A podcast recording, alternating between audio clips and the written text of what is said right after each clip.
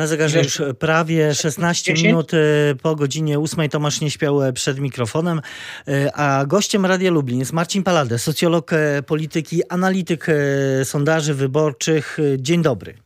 Dzień dobry.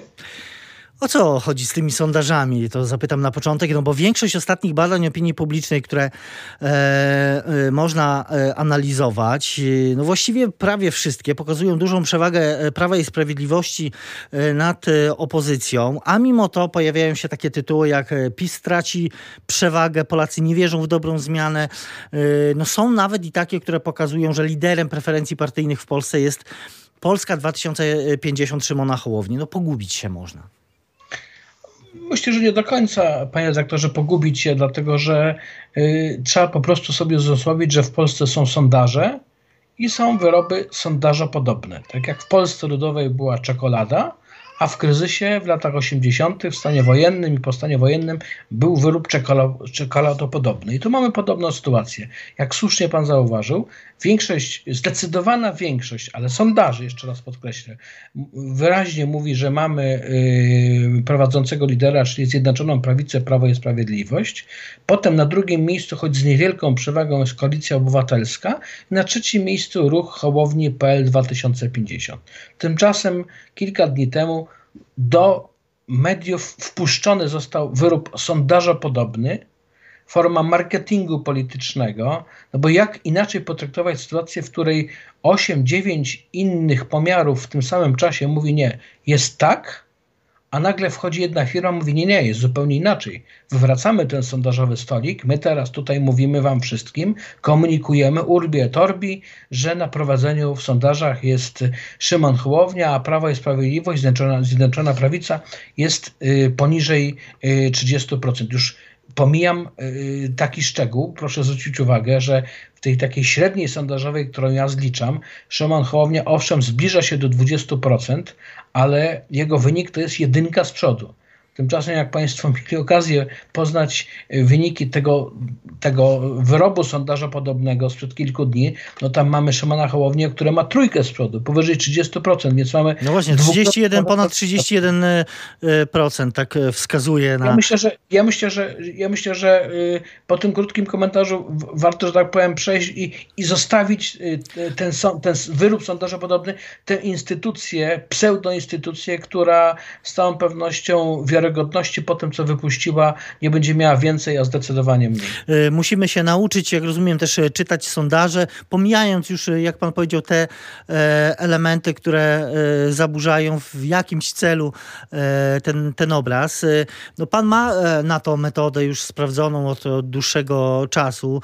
Pan przygotowuje taką średnią sondażową. Także ją poznaliśmy ostatnio właśnie, jeśli chodzi o te preferencje partyjne w lutym. No i tutaj rozumiem też zaskoczenia nie ma. 37% dla Prawa i Sprawiedliwości, 22% dla Koalicji Obywatelskiej, no i właśnie Szymon Hołownia 17,5%, Konfederacja 7%, Lewica 10%, a Koalicja Polska 5,5%. Tak wynika z tych sondaży, które pojawiły się w lutym i pan wyciągnął z tego po prostu średnią. Taka jest rzeczywistość, jeśli chodzi o poparcie dzisiaj realne partii politycznych w Polsce? To ja od razu powiem, oczywiście to jest metoda niedoskonała, dlatego że gdybym ja miał instrument, który dokładnie odzwierciedla preferencje wyborcze, to byłbym pierwszym wróżbitą wyborczym III RP, a takiego tytułu z całą pewnością nie mam i mieć nie będę. Natomiast wobec, jak państwo, pan redaktor, państwo obserwujecie dużych rozbieżności nawet w krótkim odstępie czasowym między sondażami, ale mówimy o sondażach, jeszcze raz powiem, a nie o wyrobach sondażopodobnych, no to widzimy czasami sytuację, że raz ten PiS ma 35, raz ma 32, raz ma 38, innym razem Koalicja Obywatelska jest ponad 20%, w innym sondażu poniżej. Natomiast jeśli sobie sumujemy, gdyby w jakimś interwale czasowym, na przykład miesięcznym, te wszystkie badania, to jesteśmy w stanie mniej więcej oszacować, jakie jest poparcie, na jakim poziomie jest poparcie dla poszczególnych ugrupowań.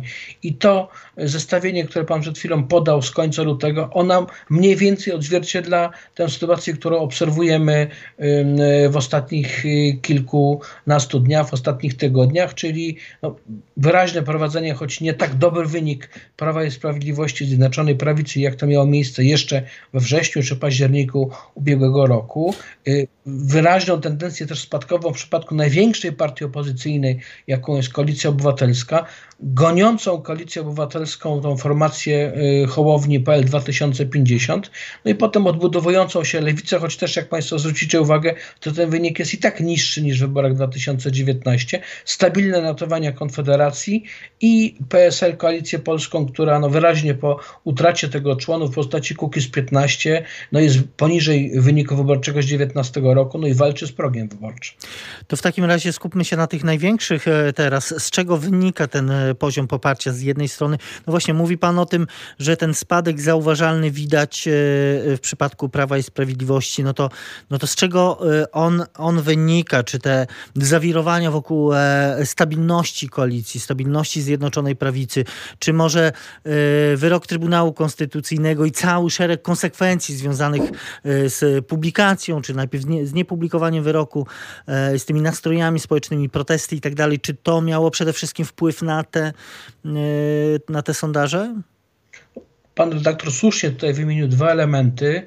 Pierwszy, ten taki wewnętrzny, związany z wewnętrzną organizacją Zjednoczonej Prawicy. Te konflikty są widoczne, one medialnie są nośne.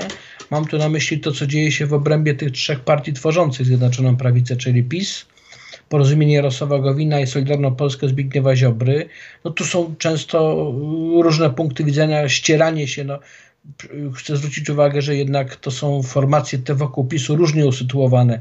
Zbigniew Ziobro klasuje się jako taka twarda prawica, zdecydowanie na prawo od PiS-u, gdzieś tam w okolicach Konfederacji. Z kolei Jarosław Gowin to bardziej oferta dla takich umiarkowanych wyborców centroprawicowych, więc to naturalne, że tam się te różne punkty widzenia ścierają. I są dwa elementy zewnętrzne. O jednym pan redaktor wspomniał, to jest to wszystko, co ma swoje konsekwencje związane z publikacją orzeczenia Trybunału Konstytucyjnego w listopadzie ubiegłego roku, manifestacjami licznymi, największymi od 2015 roku, od wygranej przez Prawo i Sprawiedliwość, konsekwencji utratę części wyborców umiarkowanych, którzy odeszli w tej chwili od PiS-u, co widać po sondażach, bo to jest spadek rzędu kilku punktów procentowych.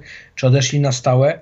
Tego nie wiemy. Dowiemy się dopiero przy pierwszej możliwej weryfikacji, która będzie, czyli kalendarzowo jesienią 2023 roku, a wcześniej być może w sondażach będziemy widzieli powrót części tych wyborców, ale jest jeszcze element, który moim zdaniem ma największy wpływ w tej chwili na słabość notowań Prawa i Sprawiedliwości, Zjednoczonej Prawicy i polityków w rankingach zaufania. To jest to wszystko, co nam towarzyszy już od roku, czyli pandemia, koronawirus, obostrzenia, ograniczenia, problemy gospodarcze. I w związku z tym frustracja, która się przy okazji uwalnia. Dokładnie tak. Jeśli ona się uwalnia, jeśli ona gdzieś się upłynnia, tak byśmy to określili, to musimy mieć świadomość tego, że w dużej mierze, nazwijmy to w cudzysłowie, po łapkach dostają rządzący, a nie opozycja. W takim razie wniosek jest prosty. Dopóki jest ta rzeczywistość pandemiczna w kierunku postpandemicznej, dopóki są konflikty wewnątrz obozu Zjednoczonej Prawicy, dopóki są cały czas konsekwencje tego wyroku TK w postaci mówienia o tym, wracania do kwestii aborcji, ograniczeń, braku ograniczeń, dopóty te notowania są na takim poziomie, na jakim w tej chwili widzimy. Ale gdyby przyjąć te założenia, to trzeba by było obserwować lawinowy wzrost poparcia dla największej partii opozycyjnej, ale tak się nie dzieje. Dlaczego Platforma na tej sytuacji, która PiS-owi nie sprzyja, nie podnosi się w tych kolejnych sondażach? Słabe przywództwo? To jest w ogóle problem największej partii opozycyjnej, bo proszę zwrócić uwagę, że i orzeczenie TK i ta rzeczywistość, o której mówiliśmy, covidowa, one w naturalny sposób, przynajmniej te dwie rzeczy powinny napędzać poparcie dla głównej partii opozycyjnej, ale problem polega na tym, że ta główna partia opozycyjna nie zyskała w ciągu ostatnich 6 lat.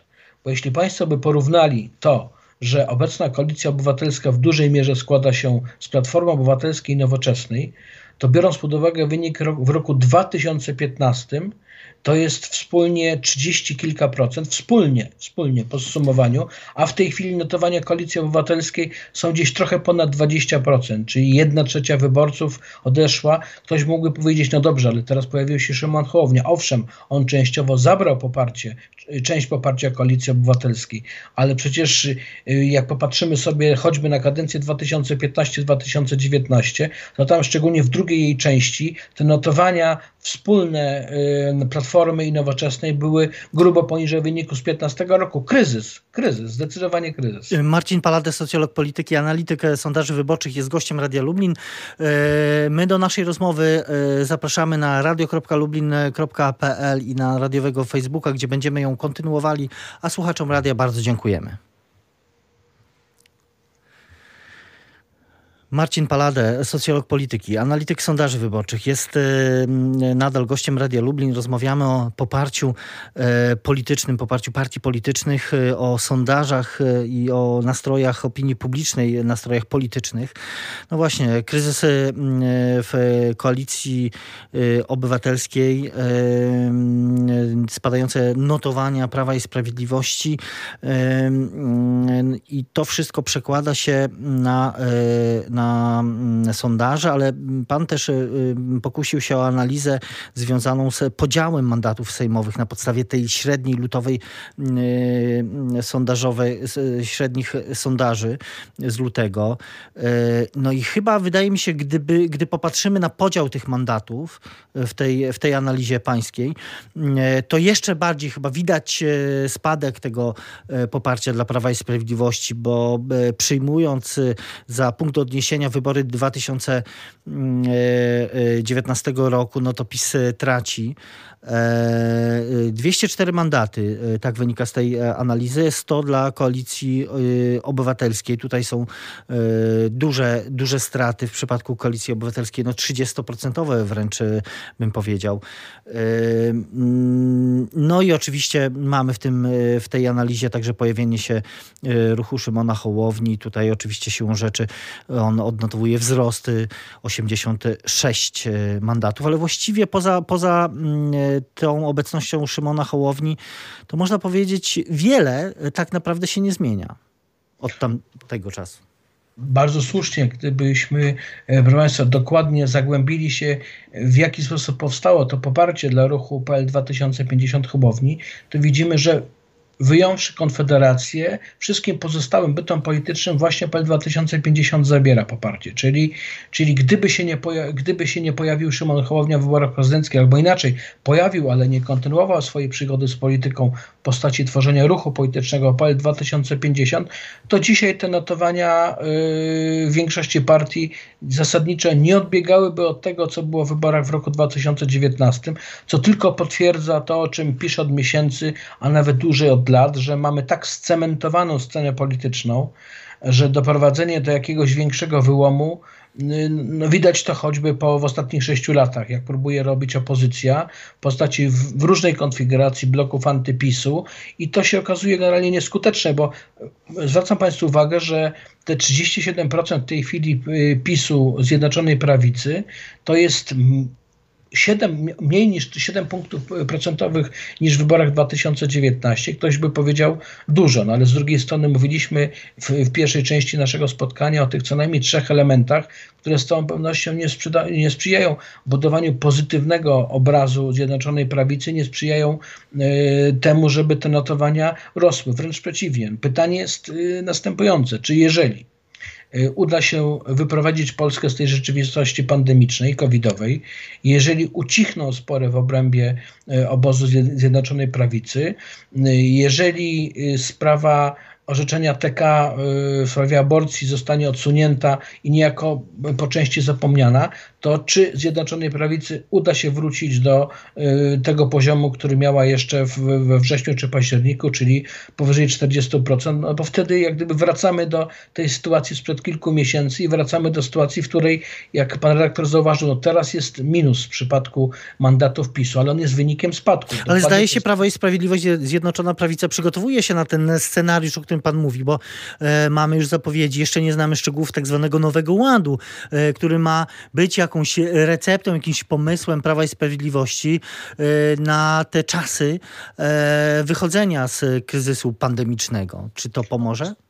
Z całą pewnością ci strategzy, którzy są na Nowogrodzkiej, mają świadomość tego, że potrzebne jest nowe otwarcie. Właśnie nowe otwarcie, przejście niejako do tej drugiej rzeczywistości postpandemicznej, wyciszenie tych kłótni w obrębie Zjednoczonej Prawicy, no i próba, że tak powiem, wyjścia z defensywy po orzeczeniu Trybunału Konstytucyjnego, bo nie ma generalnie więcej elementów, które w tej chwili dostrzegam, takich ważnych, kluczowych, dlatego żeby PiS myślał o powrocie do tych nadwyżek powyżej 40%, ale siłą rzeczy, jeśli one by wróciły do 40%, jeśli na przykład też swoje notowania poprawiłaby Koalicja Obywatelska kosztem PL 2050, bo to nie jest tylko tak, że ta winda jedzie w jedną stronę, bo na razie obserwujemy wzrost Hołowni, ale przecież nic nie jest dane raz na zawsze, no to wtedy byśmy zobaczyli, że te mandaty przypisane do ugrupowań, poszczególnych ugrupowań też zasadniczo nie odbiegały od tego rozdania, które jest po wyborach 19 roku.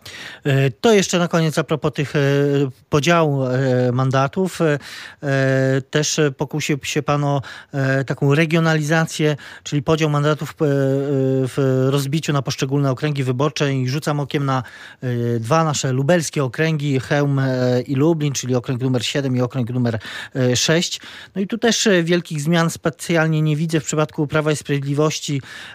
Wprawdzie mamy delikatne rzeczywiście spadki, ale łącznie jest to w tych dwóch okręgach 15 mandatów. Koalicja Obywatelska też traci, no ale siłą rzeczy, skoro mamy odejścia choćby posłanki Platformy Obywatelskiej do ruchu Szymona Hołowni, to tutaj widać te zmiany, ale rozumiem pewna tendencja, pewien trend utrzymujący się od wyborów 2019 roku tutaj też jest widoczny.